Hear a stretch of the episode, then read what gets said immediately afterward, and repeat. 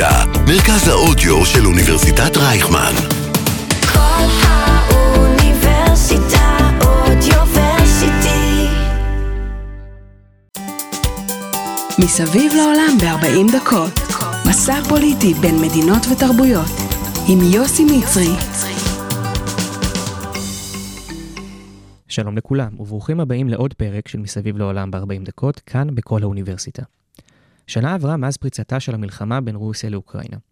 למרות התחזיות על מלחמה קצרה וניצחון סוחף רוסי, אוקראינה עדיין עומדת בגבורה כעבור שנה. כיום, סיום המלחמה אינו נראה באופק. כדי להבין את ההשלכות של המלחמה, הצטרף אלינו דוקטור שי הר-צבי, חוקר בכיר במכון המדיניות והאסטרטגיה באוניברסיטת רייכמן. שי כיהן גם כמנכ"ל המשרד לנושאים אסטרטגיים ופרש מצה"ל בדרגת סגן אלוף. שי מומחה בסוגיות אסטרטגיות בזירה הבינלאומית ובמזרח התיכון. שלום שי ותודה רבה שהצטרפת אלינו היום. שלום למאזינים ולמאזינות. באנו פה לדבר על השנה למלחמה באוקראינה, ב- מה התפתח ולאן אנחנו הולכים להתקדם אה, מכאן. אז בדיוק, אז הקדמת אותי טיפה, אז באמת מלחמה איומה, ואנחנו כבר שנה אחריה, שלא חשבנו שנגיע למצב הזה. מה מצבם הכללי של כל אחד מהצדדים?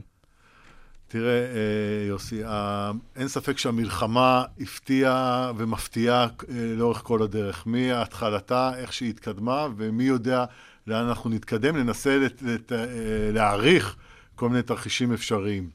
אבל אה, אין ספק שמבחינת הנשיא פוטין, ההתפתחות של המלחמה הייתה הפתעה רבה ביותר. הוא לא ציפה למה שיקרה. הציפייה הראשונית של פוטין הייתה שהוא כיבוש מהיר או השתלטות מהירה על קייב, חילופי ממשל, ובעצם אה, להצליח להשליט את שלטונו או את מרותו גם על אוקראינה, ומאוד מאוד מהר בעצם הציפיות שלו אה, נתקלו במציאות, ובעצם המתקפת, ה- לכאורה מתקפת הפתע על אה, קייב נעטפה.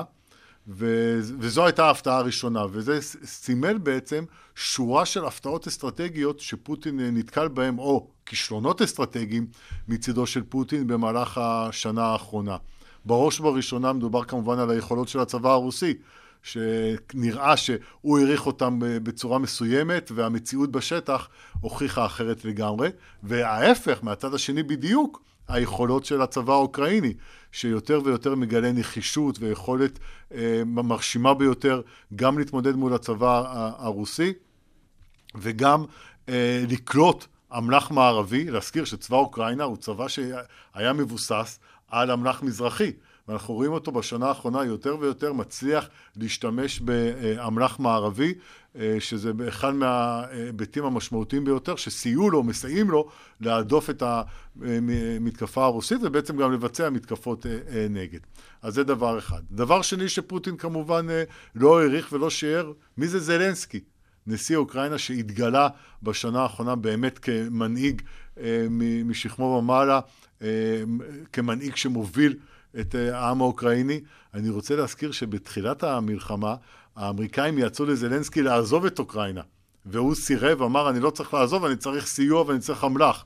ובדצמבר הוא הגיע לארצות הברית בביקור פתע, ואחר כך ביקורים נוספים שהוא עשה באירופה, שזה מה שנקרא באמת, הפוך לגמרי מתחילת המלחמה, שאמרו לו, תעזוב, אה, אה, תברח, תציל את עצמך אה, ותמשיך להנהיג את אוקראינה מבחוץ. לא, הוא נשאר, הנהיג את אוקראינה, ממשיך להנהיג את אוקראינה, ובעצם הוא אחד הסמלים הכי בולטים של המלחמה, כמובן לצד העם האוקראיני.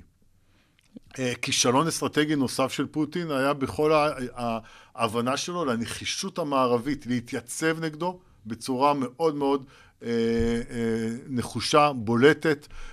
היכולת של ביידן לגייס את כל מדינות המערב באירופה, את מדינות באסיה ומדינות נוספות, להתייצב לצידה של אוקראינה, להעביר לה אמל"ח וסיוע כלכלי בעשרות מיל- מיליארדי דולרים, היקפים חסרי תקדים בעשרות ש- השנים אה, האחרונות,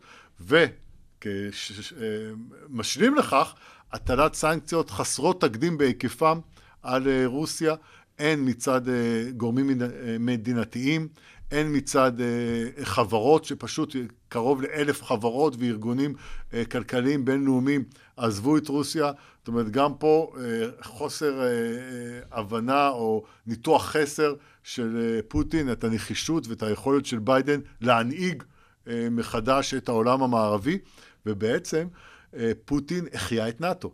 אני רוצה להזכיר שב-2019 הנשיא מקרון אמר שנאט"ו סובלת מנזק מוחי או ממוות מוחי, ואנחנו רואים ארבע שנים אחרי, נאט"ו קם לתחייה, אה, מפגין נחישות, לכידות, ולא רק זאת, בעצם הבקשה של פינלנד ושוודיה להצטרף לברית. בעצם הם אה, אה, אה, שינו את כל התפיסה האסטרטגית שלהם של אה, ש, עשרות ומאות שנים של אה, ניטרליות. הבקשה שלהם להצטרף, שכרגע עדיין מעוכבת, כי אין את האישורים הסופיים של טורקיה, הונגריה וכדומה, אבל זה תהליך שבסופו של דבר סביר מאוד להניח שיקרה אה, מתישהו. היא בעצם אחת ההמחשות לשינויים הארכיטקטוריים ושל כל ההסדרים הביטחוניים באירופה, איך שהם השתנו לחלוטין אה, אה, בעקבות המלחמה. ואולי... אז בעצם אנחנו נסתכל על המלחמה הזאת, ננסה לנתח אותה משלושה קודקודים, צבאי, אסטרטגי וכלכלי. נראה שבכולם רוסיה הסתבכה, אבל נתחיל עם הצבאי, מה, מה לא עבד שם? אה, לא עבד, כמו שציינתי קודם לכן, קודם כל היכולות של הצבא הרוסי רחוקות ממה שנקרא להרשים, אה, רחוקות כנראה מהציפיות אה, של פוטין, מההבנה מה הצבא כן דליבר יכול לספק, וכמובן שהוא נתקל בצבא אוקראיני מאוד מאוד נחוש. וראינו, ב... בעצם המלחמה אפשר לחלק אותה ברמה הצבאית למספר חלקים. החלק הראשון היה הניסיון הכושל להשתלט על קייב, שתוך כמה ימים התברר שבסופו של דבר הצבא הרוסי לא מצליח, כמו שאמרנו קודם לכן. לאחר מכן הרוסים עברו למיקוד המערכה במזרח ובדרום אוקראינה, כאשר הם הצליחו להשתלט על לא מעט אה, שטחים. בשיאם הם הגיעו לסדר גודל של אה, שליטה על 22% משטח אה, אוקראינה. השלב השלישי, אפשר להגיד אותו, המתקפת הנגד האוקראינית, אם זה היה אה, בצפון, ההצלחה שלהם אה, להשיג אה, את הכוחות הרוסים מחרקיב, כמובן ההשגה של הכוחות הרוסים מחרסון, ובעצם האוקראינה, האוקראינים הצליחו לשחרר בחזרה שטחים, והיום אנחנו מדברים על סדר גודל של הרוסים שולטים בכ-17% משטח אוקראינה, זאת אומרת, כסדר גודל של 4-5% האוקראינים הצליחו להחזיר לידיהם. והשלב האחרון, שבגדול אנחנו נמצאים בו בפלוס מינוס שלושה חודשים האחרונים, זה אה, מצד אחד היערכות של הצדדים לחידוש האינטנסיבי של הלחימה כאשר תנאי השטח יאפשרו. אני רוצה להזכיר שנכנסנו לחורף, חורף מאוד קשה, אה, אה, תנאי קרקע קשים, תנאי קרקע בוצעיים. ולכן אנחנו ראינו את ההיערכות, כאשר הרוסים כן ממשיכים במתקפות באזורים מסוימים במזרח אה, אה, אה, אוקראינה, סביב העיר בחמות, מתנהלים שם קרבות עקובים מדם מדי יום ביומו ובאזורים נוספים. כאשר הציפייה היא, ההערכה היא שלקראת האביב, כאשר גם תנאי הקרקע יאפשרו זאת, גם האוקראינים אולי יקבלו את האמל"ח היותר מתקדם מהמערב, אפילו אולי טנקי לאופרד הגרמנים וכדומה, אולי אנחנו נראה גם ניסיונות למתקפת אה, אה, נגדית של אה, האוקראינים. שלבי המלחמה השונים גם השפיעו על האמל"ח שהמערב העביר לאוקראינה בתחילת, ה... לאורך כל התקופה. אם בהתחלה זה היה בעיקר נ"ט או, או טילים נגד מטוסים כדי להדוף את הצבא הרוסי, לאט ולאט המערב גילה נכונות ולמעשה העביר לאוקראינה יותר ויותר מערכות ארטילריה מתקדמות, מערכות אה, אחרות, כאשר כרגע לפחות הדבר המתקדם ביותר זה הטנקים, שגם, שבעיקר גרמניה, אבל גם האמריקאים הודיעו על הכוונה להעביר, וכנראה טנקי הלאופרד כבר בשבועות הקרובים עשויים להיות מסופקים אה, אה, לאוקראינה. האמריקנים הודיעו על הפטריוט שתסופק במעלה השנה, ועצם העובדה שכבר מתחיל שיח על מטוסי קרב מערביים, זה כבר עוד קפיצת מדרגה אה, נוספת בנכונות המערבית לספק אמל"ח, וזה אתה רואה איך המלחמה מתקדמת בסופו של דבר, איך אה, האמל"ח, איכות האמל"ח, טיב האמל"ח שהמערב מספק אה, לאוקראינה, משתנה בהתאם להתפתחות בשטח. אז בעצם עם הפן הצבאי, שרוסיה נחלה כישלון עצום, גם יש כישלון עצום בפן האסטרטגי, במה שפוטין ניסה להשיג דרך המלחמה. אני חושב שאחד אולי הקלפים שהוא חישב לא נכון, א', את הלכידות ועוצמת המערב, כמו שציינת מקודם, וגם ה... ה... לא רוצה להגיד אה, קונספציה, אבל זה שהוא חשב שלדוגמה גרמניה תלויה אצלו בידיים, עם האנרגיה שהוא מספק לה, ואף אחד לא יקום נגדו, זה גם חישוב שגוי מאוד בניווט שלו לצאת למלחמה. אין ספק שאחד הדברים, דיברנו על זה קודם לכן, התפיסה הלקויה שלו של כל הנחישות והלכידות המערבית, ואפשר לראות גם סביב ההתפתחות בעמדה של גרמניה. לפני קצת יותר משנה, גרמניה אפילו סירבה לעצור את נורדסטרים 2. מה ששולץ גילה בהתחלה חוסר נכונות לעצור את פרויקט הגז שהושקעו בו 11 מיליארד דולר ובעצם היה מה שנקרא אמור לספק, לספק גז בכמויות אדירות לגרמניה ולמדינות אחרות באירופה. ואנחנו ראינו לא רק זאת, איך גרמניה בהדרגה מתנתקת מהגז הרוסי. אם בתחילת המלחמה גרמניה נשענה ב-40-50 אחוז מהתצרוכת הגז שלה ליבוא גז מרוסיה, היום אנחנו, זה, זה צנח לכמעט אפס. זאת אומרת, ירידה מאוד מאוד משמעותית בהקשר הזה, זאת אומרת, וזה לא רק גרמניה. זה כל אירופה, וזה אחד הנזקים הכי חמורים לרוסיה. אירופה מבינה שהיא צריכה להשתחרר מהתלות באנרגיה הרוסית, והנכונות בסופו של יום של שולץ, גם אחרי לא מעט היסוסים של הקאנצלר, לספק לאוקראינה טנקי לאופרד. הוא, הוא בהתחלה הוא אמר, גרמניה לא תהיה הראשונה, אז בריטניה הודיעה על 14 טנקים, ואחר כך הוא עדיין, ואז אמריקה, ארה"ב אמרה שגם היא מוכנה, ואז שולץ נתן את ההיתר, שגם גרמניה וגם מדינות שרכשו את הטנקים ברחבי אירופה, יוכלו לספק טנקי לאופרד. וזה הקלף הכי חשוב מבחינת הטנקים, כי באמת הלאופרד הוא הטנק שמתאים למלחמה בסביבה אירופאית, זאת אומרת... בוודאי, זה גם מבחינת תחזוקה, גם מבחינת כל התנאי שטח, הלאופרד הוא, הוא הטנק המתאים, והוא, והוא מה שנקרא, מעבר ליכולות שלו, הוא בזמינות הכי גבוהה. הטנקי אברהמס האמריקאים, 31 טנקים שאם אני לא טועה שהאמריקאים אמרו שהם יספקו, הם, הם לא מתאימים לאירופה, אין תחזוקה, זאת אומרת, תיקח תקופה מאוד מאוד ממושכת עד שהם יועברו. בסוגריים, אם בכלל. וכמובן הצ'אלנג'ר הבריטי וכדומה, זה, זה, זה, זה פינאט, זה, זה לא המשמעותי. טנקי הלאופרד, אנחנו מדברים על אה, סדר גודל של שלוש, כ-300 טנקים שיסופקו בחודשים הקרובים, זה מאוד מאוד משמעותי.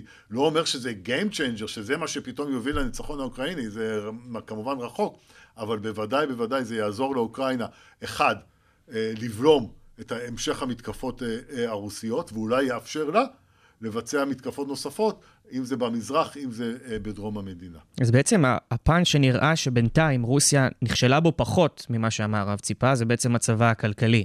עם כל הסנקציות מכיוון ממשל ביידן, ובכללי הצטרפות אדירה של תאגידים ענקיים ברצונם להפעיל סנקציות על רוסיה, וכולנו חשבנו שבשלב הזה, כבר שנה אחרי המלחמה, הכלכלה הרוסית תהיה בקרשים. מה שאנחנו רואים ירידה, אבל אנחנו, זאת לא ירידה שאנחנו חשבנו שתהיה. כל הסיפור של הסנקציות הכלכליות הוא סיפור מאוד מרתק. אחד, בכלל, צריך להבין בהיסטוריה עד כמה סנקציות כלכליות באמת מצליחות להשפיע על מדינות, לשנות ב-180 מעלות את ההתנהלות שלהם, ויש פה הצלחה מוגבלת. וקונקרטית לעניין הרוסי, יש לסנקציות הצלחה, אבל אני חושב שכמו שאמרת, פחות מאשר ציפו. ב-2022, אנחנו נצטרך לראות 23 ו-24 ואולי מתחילים להיות כמה אינדיקטורים שהפגיעה עשויה להיות יותר קשה.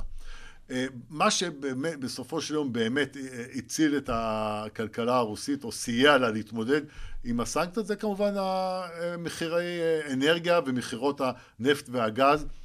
בעצם רוסיה אפילו מכרה יותר והרוויחה אפילו עוד יותר בגלל שהמחירים עלו בתקופה ארוכה במהלך השנה, והתמ"ג הרוסי ירד ב-2 על פי כל מיני נתונים של ה-IMF ונתונים אחרים, בסביבות 2.2 אחוז במהלך 2022, כמו שאמרתי, בעיקר בגלל מחירי האנרגיה ומכירות הנפט והגז, כמו גם המשענת שרוסיה קיבלה מסין,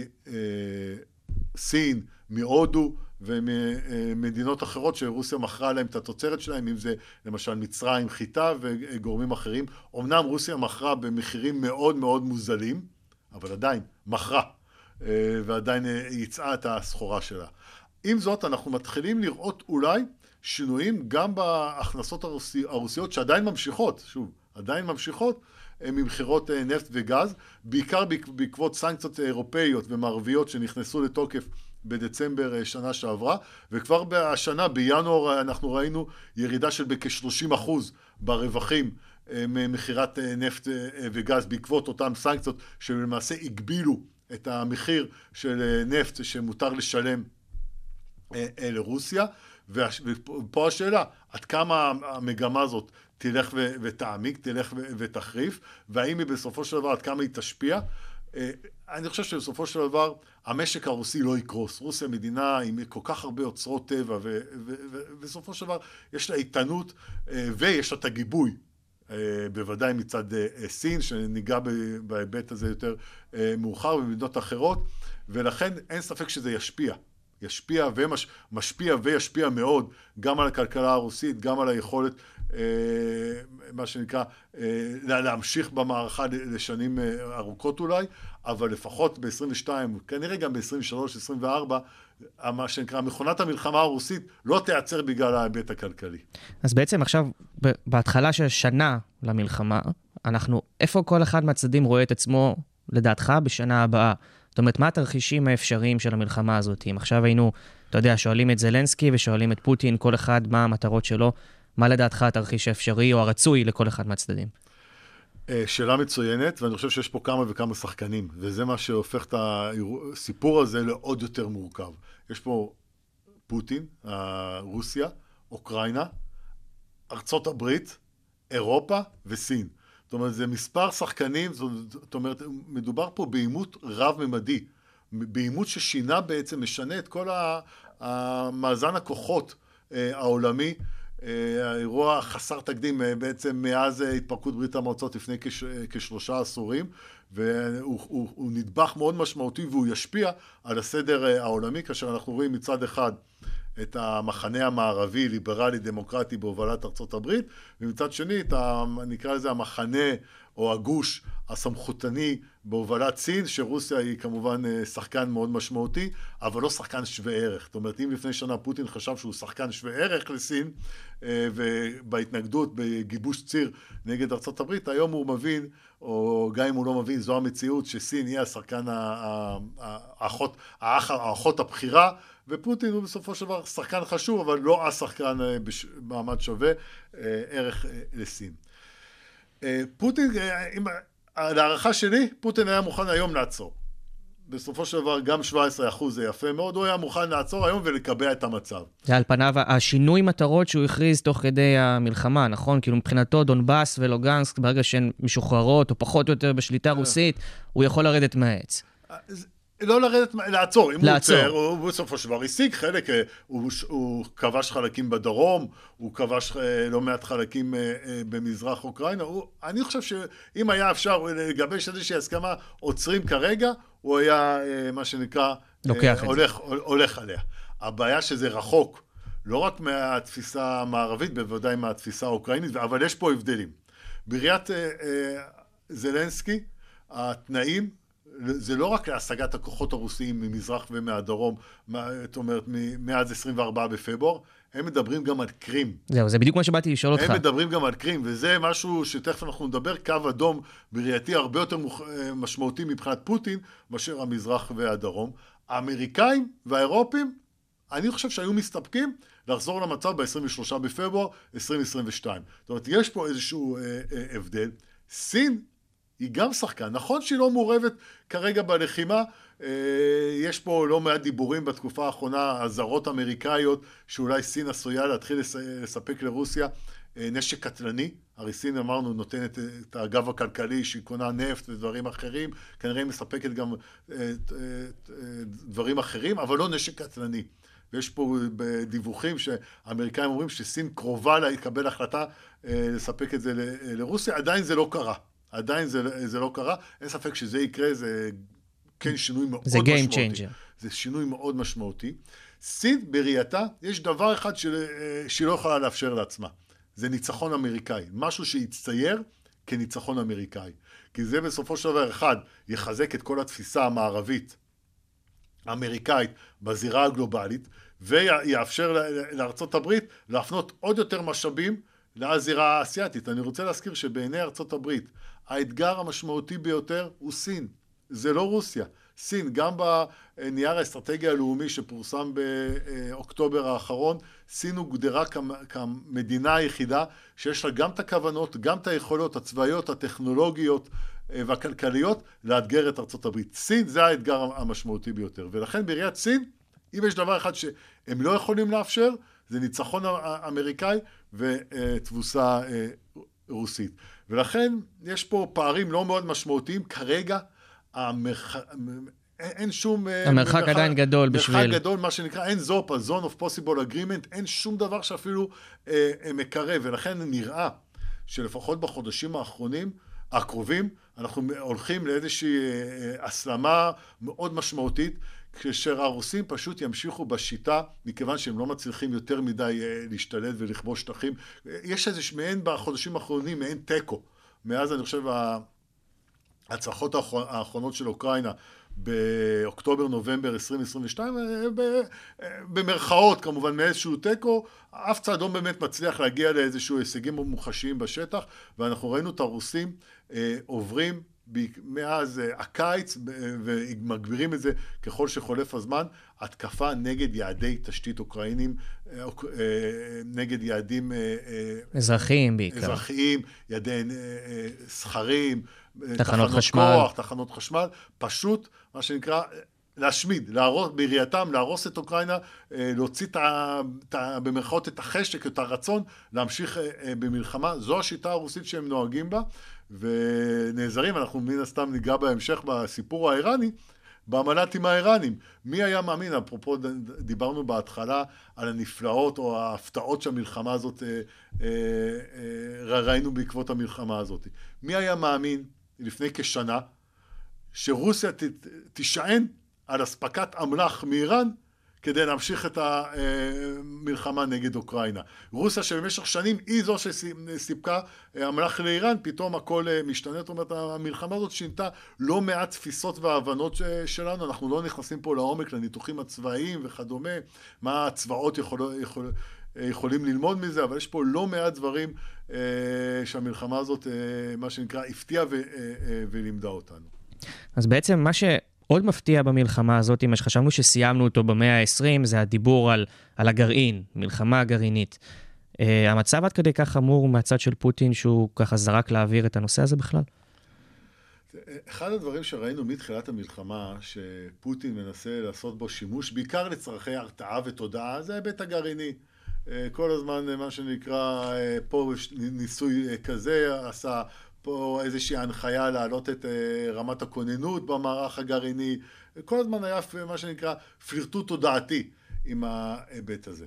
אני חושב שכן בשלהי 2022 אה, היה חשש יותר גובר במערב, שאני לא יודע מה שנקרא לתמך אותו, להגיד עד כמה הוא היה מוצק או עד כמה הוא היה מוחשי, האם בעקבות ההצלחות האוקראיניות אה, בשדה הקרב, האם החשש משימוש בנשק גרעיני טקטי גובר.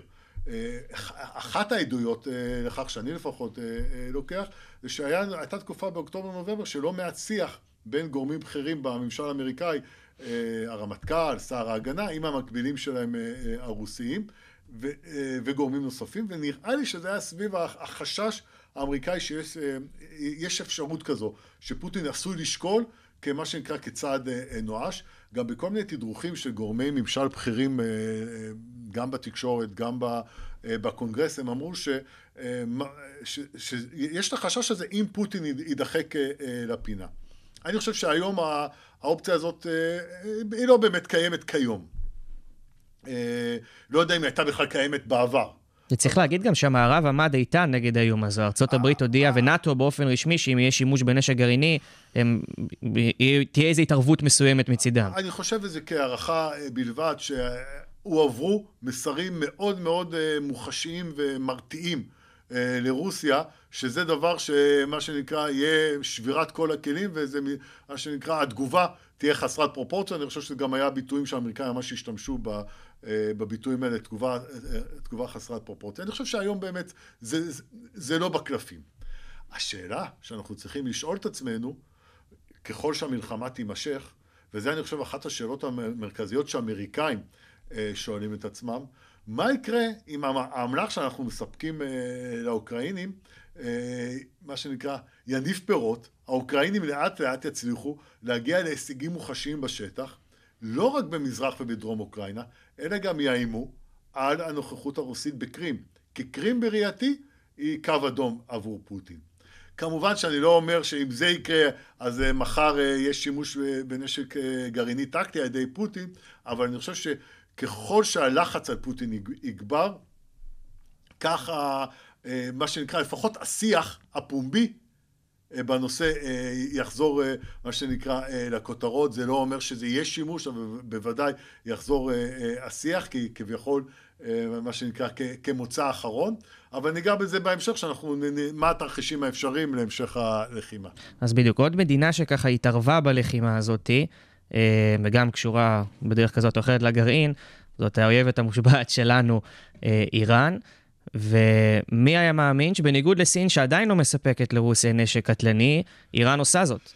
כמו שנגענו קודם לכן, אין ספק שהציר האסטרטגי בין רוסיה לאיראן הוא אחד ההתפתחויות המשמעותיות בעיריית ישראל אה, במלחמה הזו, שהולך וצובר תאוצה ככל שהזמן אה, אה, נמשך, ובעצם אנחנו רואים את האיראנים מהקיץ מספקים אה, מאות של מל"טים לרוסיה, בעצם השימוש הרוסי במל"טים איראנים כדי לתקוף יעדי תשתית, כדי לתקוף אוכלוסייה אזרחית באוקראינה, ויש גם את התמורה.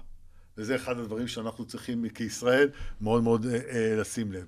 אז קודם כל בהיבט הכי פשוט, בעצם האפשרות של איראן לעשות שימוש ציני ואכזרי בשדה הקרב באוקראינה כדי לשפר את איכות המל"טים, אם זה בהיבט הטכנולוגי, אם זה בהיבט ההפעלתי ובהיבטים אחרים. זה כבר אה, מה שנקרא התפתחות מאוד מאוד אה, בעייתית מבחינת ישראל, כי אנחנו ראינו את האיראנים בשנים האחרונות עושים שימוש במל"טים גם באזור הזה, בתקיפת יעדים אה, בסעודיה ובמקומות אחרים. מעבר לזה, יש כל מיני דיווחים שרוסיה ואיראן הסכימו ל... להקים מפעל לייצור מל"טים. לייצור מל"טים ברוסיה בתקופה הקרובה, שיוכל לספק אלפי מל"טים. זה פן אחד מאוד בעייתי. הפן השני זה התמורות הרוסיות. למעשה יש פה איזושהי משוואה מאוד פשוטה בראייתי. ככל שהמלחמה תימשך, כך המצוקות הצבאיות, ההזדקקות של רוסיה לאמל"ח תלך ותגבר. ככל שזה יקרה, ככה ההישענות על איראן תלך ותעמיק עוד יותר. והמשמעות היא נכונות אה, רוסית לספק לאיראן יותר ויותר אה, אה, תמורות, אם כי יש דברים שלהבנתי לפחות כרגע אני לא רואה את הרוסים עושים ותכף ניגע בהם. מה כן הרוסים יכולים לעשות כבר עכשיו ועושים? זה אחד, לספק לאיראן טכנולוגיות כמובן, כל מיני טכנולוגיות, לספק לאיראן אה, איזה, כל מיני אמל"ח מערבי שיש בידיהם, או יכולות של אמל"ח מערבי, כדי שהאיראנים אה, יפתחו אה, את המל"טים או כלי נשק אחרים בהתאם לכך. מדובר על אספקת של סוחוי 35 לאיראן כבר בשבועות או בחודשים הקרובים. יש עכשיו דיבורים על אולי אספקת מערכת הגנה S-400, מערכת הגנה אווירית מאוד מאוד מתקדמת לאיראן. זאת אומרת, שיפור מאוד משמעותי של היכולות אה, אה, של איראן, בעיקר בתחום ההגנה האווירית ובתחום של היכולות האוויריות ההתקפיות. מעבר להיבט של המל"טים, המשך אולי סיוע לאיראן לפיתוח הטילים, אה, מרכיב מאוד מאוד משמעותי בתפיסה של איראן ובהיבט הישראלי, ככל שמערך הטילים האיראני יתפתח, זה כמובן אתגר משמעותי יותר עבור ישראל. כן אני חושב שכרגע לפחות, יש שני תחומים שהרוסים אה, לא יהיו מוכנים לספק לאיראן. אחד, אני חושב שזה אה, סיוע בגרעין צבאי, כי בסופו של דבר גם רוסיה לא רוצה את איראן אה, גרעינית. אני חושב שבראייה האסטרטגית הרוסית זה משהו שעשוי להקרין ב- ב- ב- בהיבט רחב יותר ולפגוע גם ברוסיה עצמו. זה, אה, זה עשוי להקרין על מדינות נוספות באזור, במזרח התיכון, סעודיה, טורקיה, מצרים, המדינות האחרות בעולם שירצו לפתח נשק גרעיני, זה משהו שהרוסים, אני לא חושב שרוצים גם במציאות אה, אה, הנוכחית, ולכן לי נראה שהרוסים לא אה, יעברו את, אה, הסף בהיבט הזה, לפחות בתקופה הקרובה, ובהיבט הסורי. אנחנו רואים את הרוסים בסופו של דבר אה, מעלימים עין, מה, מה שנקרא, מהתקיפות שלכאורה, מה שנקרא, על פי הדיווחים בתקשורת, ישראל מבצעת נגד יעדים איראנים בסוריה. וזה גם משרת בסופו של דבר אינטרסים רוסיים, אינטרסים אסטרטגיים רוסיים, שרוסיה בסופו של דבר רוצה אה, להחליש את הנוכחות האיראנית בסוריה, או בוודאי שהנוכחות לא תהיה חז... משמעותית ו... אה, וחזקה מדי, כי בסופו של דבר רוסיה, הנוכחות שלה בסוריה עצמה היא גם חשובה. וכראיה, אנחנו באמת לא רואים לכל אורך השנה של המלחמה שינוי בהתנהלות הרוסית בסוריה ביחס לתקיפות שמבוצעות נגד יעדים איראנים. ולכן בשני הדברים האלה אני לא צופה, לפחות בתקופה הקרובה, שינוי בהתנהלות הרוסית. אז בעצם לתוך כל הקלחת הזאת, ובעיקר בגלל ההתערבות המעמיקה של איראן, ישראל גם קצת נכנסת יותר לתמונה, וישראל באמת נמצאת במצב אה, מאוד מאוד בעייתי. מצד אחד, המעורבות או לא מעורבות בגינויים למלחמה הזאת אה, מכמה אינטרסים, בין אם זה לשמור על הקהילות היהודיות ברוסיה ואוקראינה, אה, בין אם, כמו שציינת, התקיפות אה, שלנו בסוריה, כשרוסיה בעצם היא הפטרון שם בשנים האחרונות. ומצד שני, ההתערבות המעמיקה של איראן, שמכריחה אותנו להיכנס יותר, כי איראן מתחמשת ואיראן מתחזקת, זה כמובן מופנה אלינו. מה אנחנו צריכים לעשות בתוך כל הדבר הזה?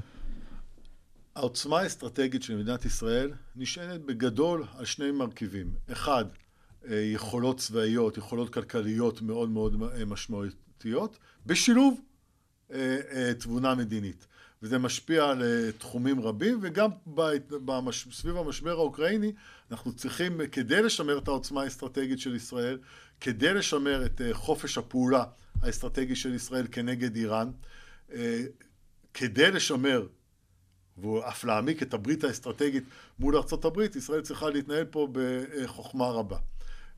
ולפחות לתפיסתי, אני חושב שבגדול המדיניות הישראלית במשבר עד עכשיו מצליחה לאזן בצורה יחסית טובה בין כל האינטרסים, אבל יש פה כמה סימני שאלה שאנחנו צריכים לעמוד עליהם.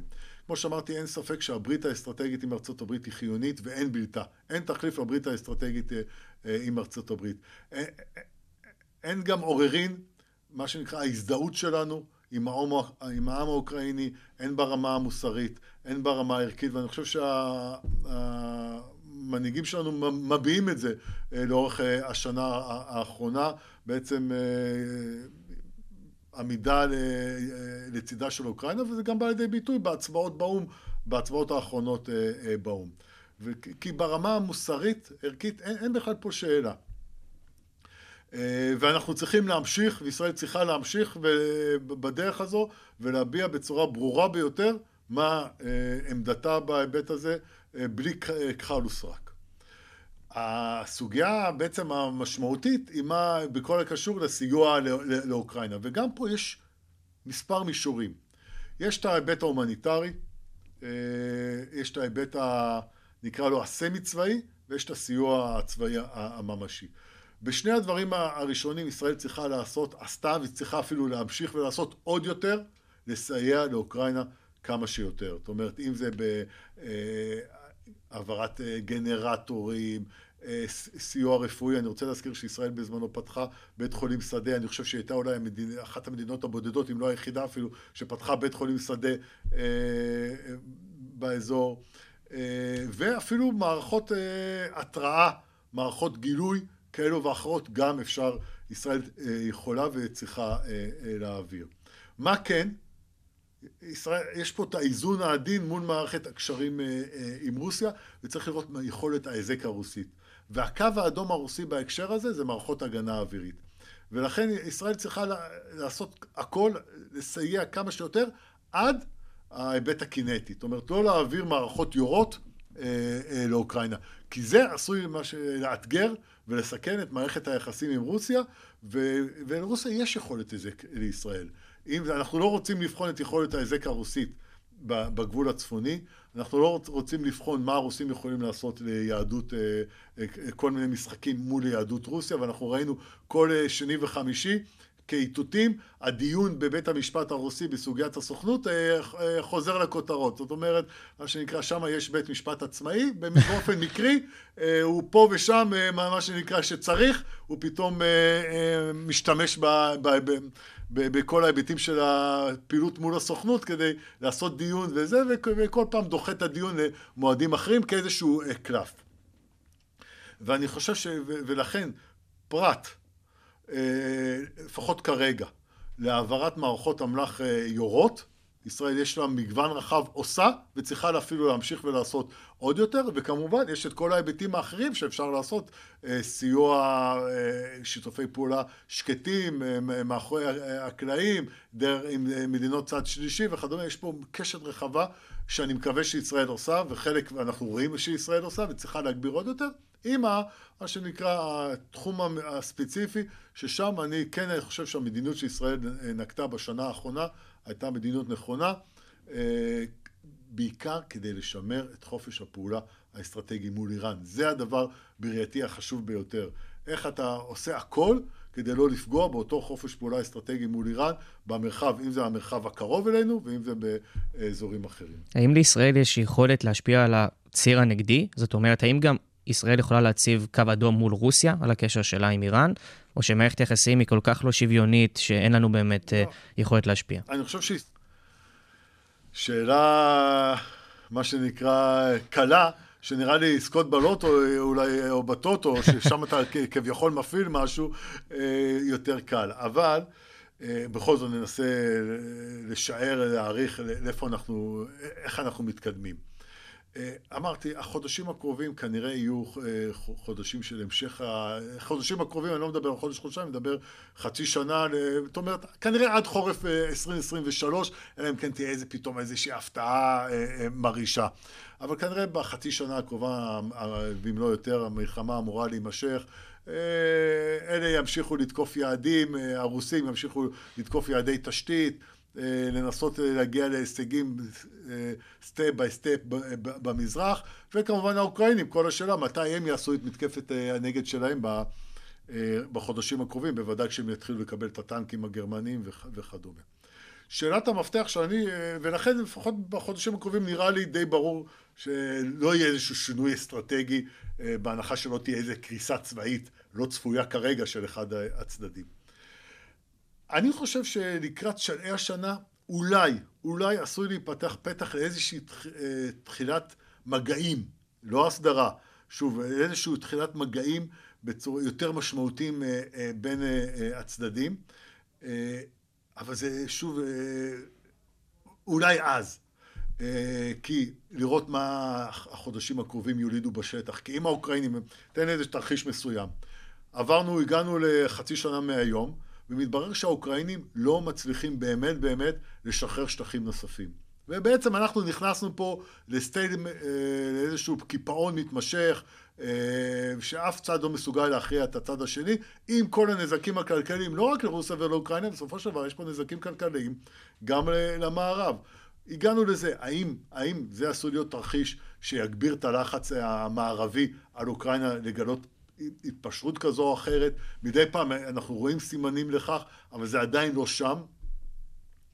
או האם הרוסים יביא, יהיו מצד שני במצוקה גוברת שכן יהיו איזה שהם הישגים אוקראינים, לא מה שנקרא, יסכנו את קרים למשל שדיברנו קודם לכן, אבל כן יצליחו לשחרר עוד שטחים.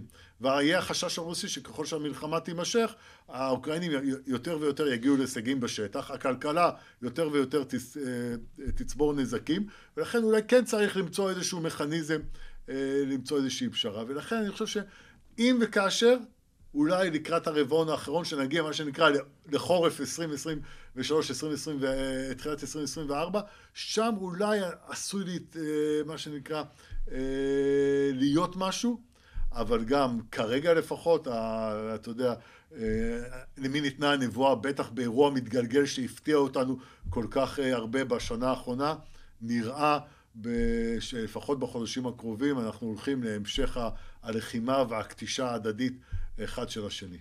דוקטור שי צבי, תודה רבה לך על שיחה מרתקת, ותודה רבה לכם המאזינים, ונתראה בפרק הבא. תודה רבה.